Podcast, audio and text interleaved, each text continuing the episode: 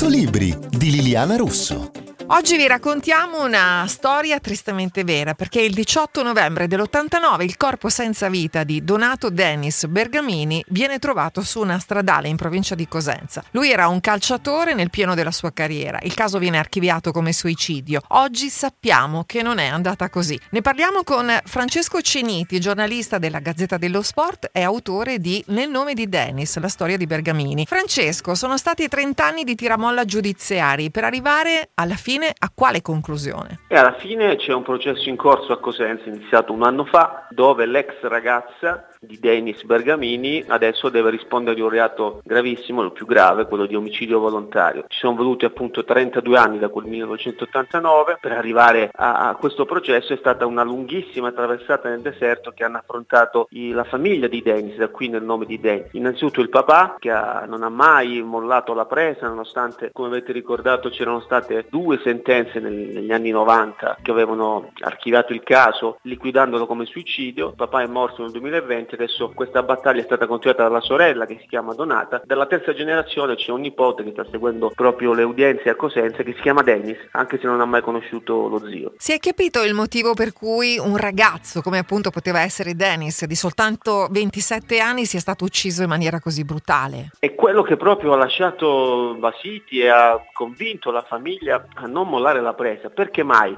un ragazzo nel pieno della sua vita un ragazzo che era, guadagnava bene, giocava in Serie B ed era stato già opzionato da una squadra, il Parma, per andare in Serie A, dovrebbe all'improvviso, senza aver mai dato segnali, senza aver mai scritto qualcosa, lasciare improvvisamente il ritiro della sua squadra. Era un sabato quel 18 novembre, il giorno dopo si sarebbe giocato un derby importante con Senza Messina. Lasciare il ritiro senza dire nulla, scomparire per due ore e per poi mh, mm, uccidersi eh, sotto le ruote di un camion senza un motivo plausibile. L'ex ragazza che allora era minorenne disse voleva partire, voleva lasciare il calcio, voleva lasciare l'Italia, ma aveva cercato di convincere di andare via, di andare a Taranto, prendere un traghetto, andare in Grecia, tutta una serie di cose che però erano senza riscontro. Dennis non aveva bagagli, non aveva soldi, da Taranto non parte nessun traghetto per la Grecia, cioè perché? È una domanda che i genitori sono sempre fatti, addirittura il papà rifiutò nel 91 un accordo un accordo con un'assicurazione che gli aveva offerto più di un miliardo di lire, allora c'erano le lire, per chiudere il caso e prendersi la responsabilità. Lui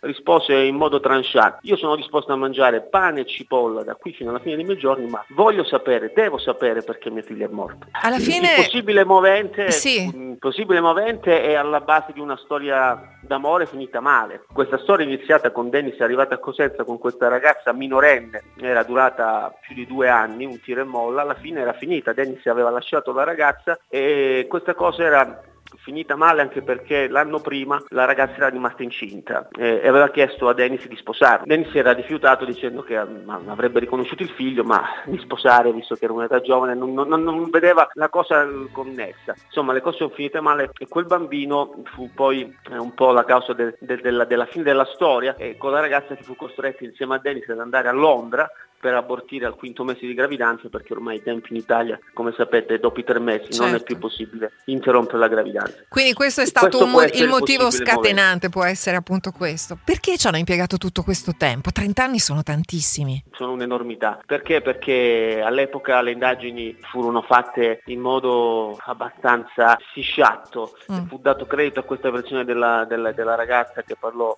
appunto di un suicidio, parlò di un, di un Bergamini che si buttò volontariamente, lei addirittura definì questo suo suicidio come un tuffo a pesci in piscina sotto il camion, ma in realtà molte cose non, non, non, non collimavano perché il camion, che era un camion enorme, avrebbe dovuto trascinarlo per diversi metri, ma Dennis aveva solamente uno squarcio all'altezza del bacino, come se la ruota l'avesse sormontato praticamente da fermo schiacciato e poi ritornato indietro. Tutto il resto era al suo posto, i vestiti al suo posto, persino la catena, l'orologio funzionante, le scarpe ancora e piedi, cioè nulla lasciava eh, intravedere questo famoso trascinamento, questo, questa morte così tragica. C'era qualcosa che non andava, però eh, le fu dato credito, non furono fatte delle indagini accurate, furono fatti rilievi molto approssimativi e il caso fu eh, liquidato come suicidio. Solo grazie appunto alla capacità della famiglia si è arrivato nel 2012-13 a una prima riapertura. È stata una terza riapertura del caso nel 2017 e poi c'è stato il colpo di scena. Il colpo di scena è arrivato dopo una resumazione del cadavere, dopo quasi 30 anni, per cercare di, eh, attraverso le nuove tecniche oggi disponibili, di capire come fosse morto Dennis. E lì il colpo di scena in un centro probatorio con un corpo ritrovato perfetto, nonostante gli anni passati, come se Dennis avesse aspettato questo tempo per dare una sua risposta, ha dato eh, in termini scientifici una, una risposta, perché certo. eh, la morte, secondo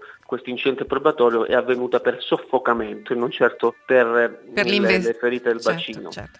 Que- queste e tante altre eh, notizie, ovviamente tanti altri dettagli, li troverete in questo bel libro di Francesco Ceniti nel nome di Dennis, pubblicato da Cairo Editore. Sono Liliana Russo e noi ci vediamo in libreria.